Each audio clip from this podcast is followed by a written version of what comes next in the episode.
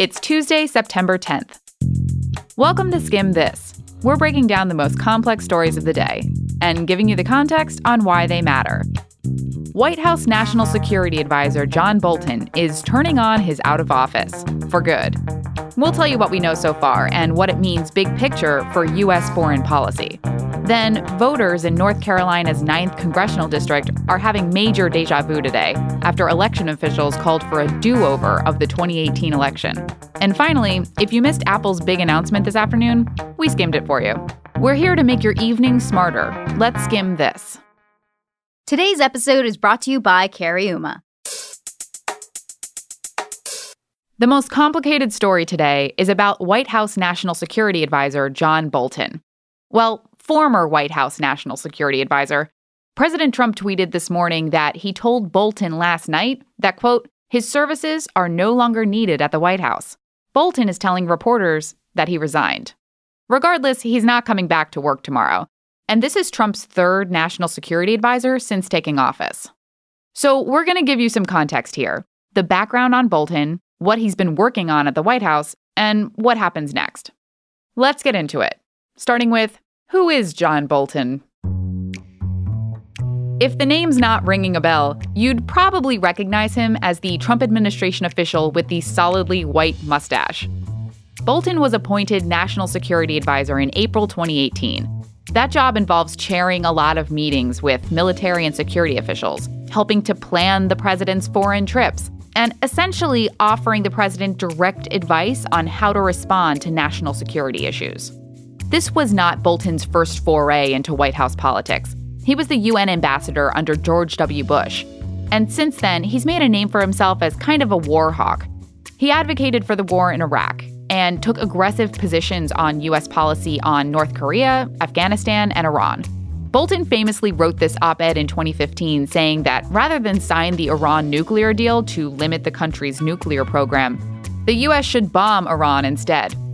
More recently, though, he's made a new name for himself as guy who goes on Fox News a lot. Vladimir Putin looked Donald Trump directly in the eye and lied to him. The United States is on to Iran's game. The Paris Accord is a self licking ice cream cone.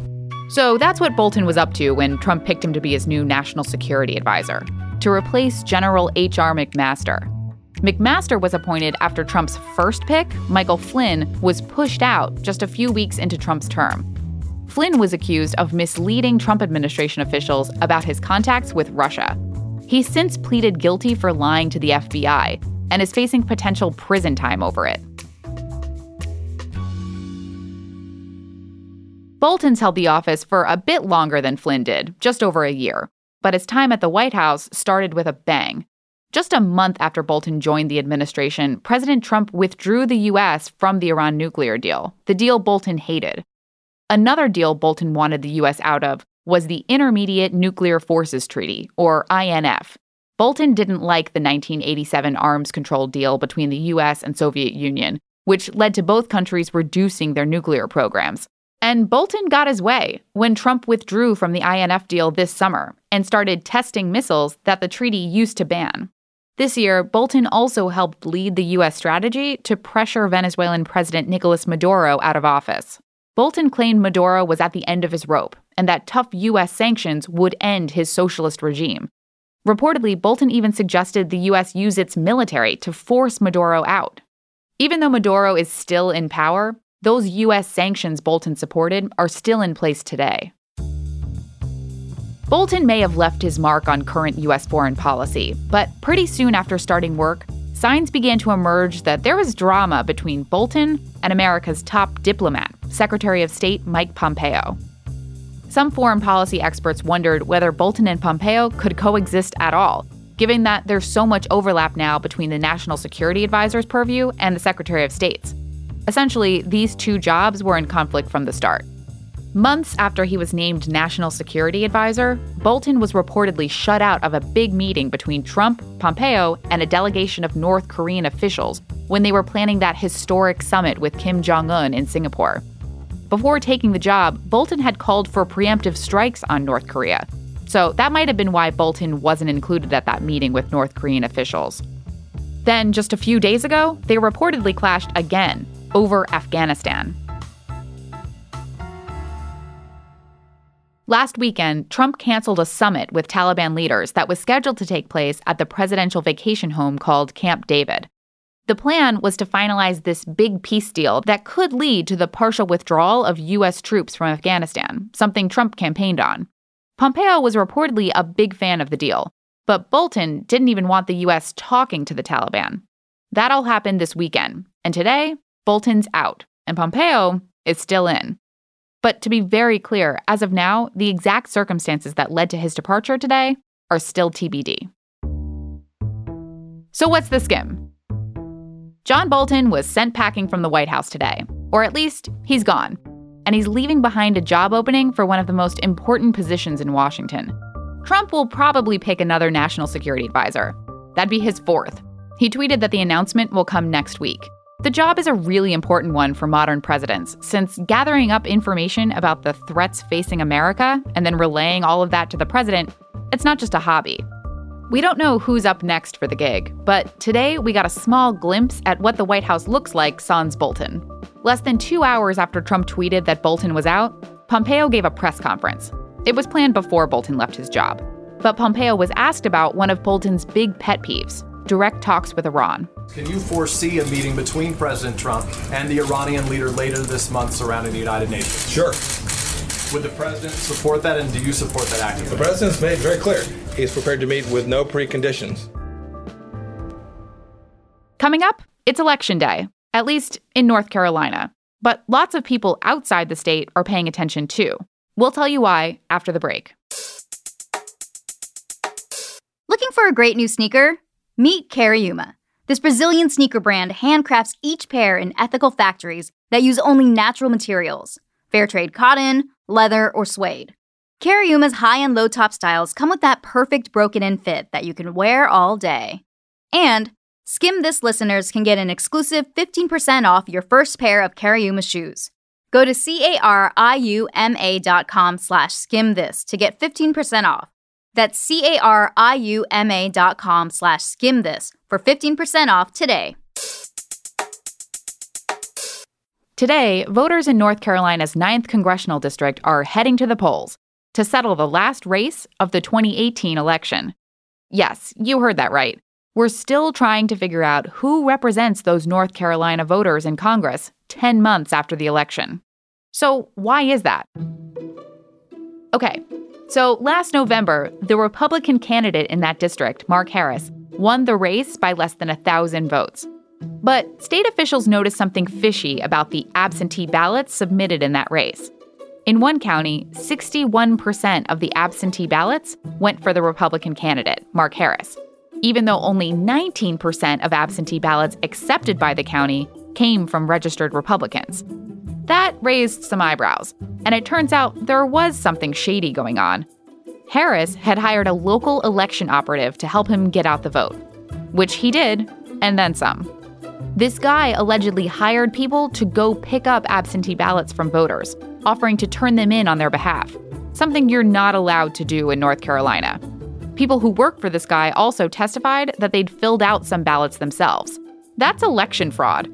After a state investigation, the guy allegedly behind it all was charged in the scheme, along with seven other people. In the meantime, the results of that 2018 election were thrown out, and state officials called for a redo. The Republican candidate caught up in the mess, Harris, bowed out of the race and was replaced by a guy named Dan Bishop.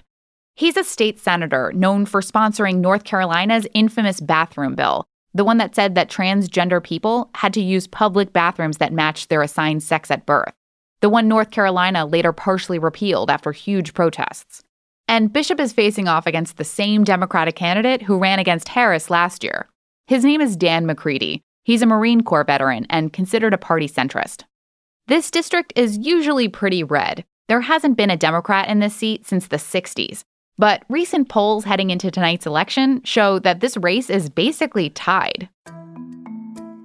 The campaigns and outside groups have spent millions of dollars in this one congressional seat, and both campaigns have called in the big guns. Here's President Trump, who campaigned in the district last night, which he won by about 12 points in 2016. The Democrat Party has never been farther outside of the mainstream. Meanwhile, the Democratic candidate is getting all kinds of support from big names in the Democratic Party, including 2020 presidential candidates Joe Biden, Elizabeth Warren, and Pete Buttigieg. It's not like the outcome of tonight's election will have some huge effect on the makeup of Congress. Democrats have a pretty solid majority in the House. And actually, there's a whole other special congressional election going on tonight in North Carolina's 3rd District to replace the seat left by the late Republican Congressman Walter Jones. But with no other major congressional races happening anytime soon, tonight's a rare opportunity for both parties to see how they're faring among voters and which party is gaining more on the ground support ahead of 2020.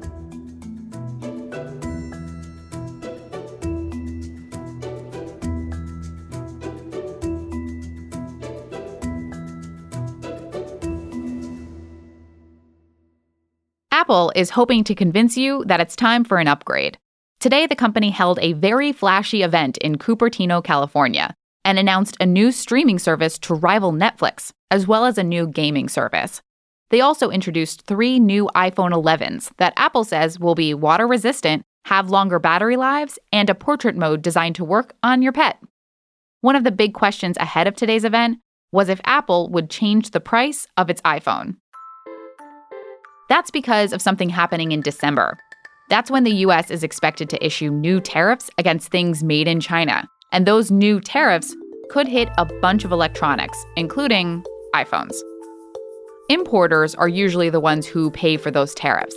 Though if tariffs get too high, sometimes the extra costs get passed on to consumers. Before today's event, analysts said that Apple would probably pick up the costs from consumers. And when Apple execs took to the stage today to present their new iPhones, that looked to be the case. Prices for the new iPhones were about the same as last year's models. The cheapest is 700 bucks, down $50 from last year, while the most expensive is a whopping $1,450.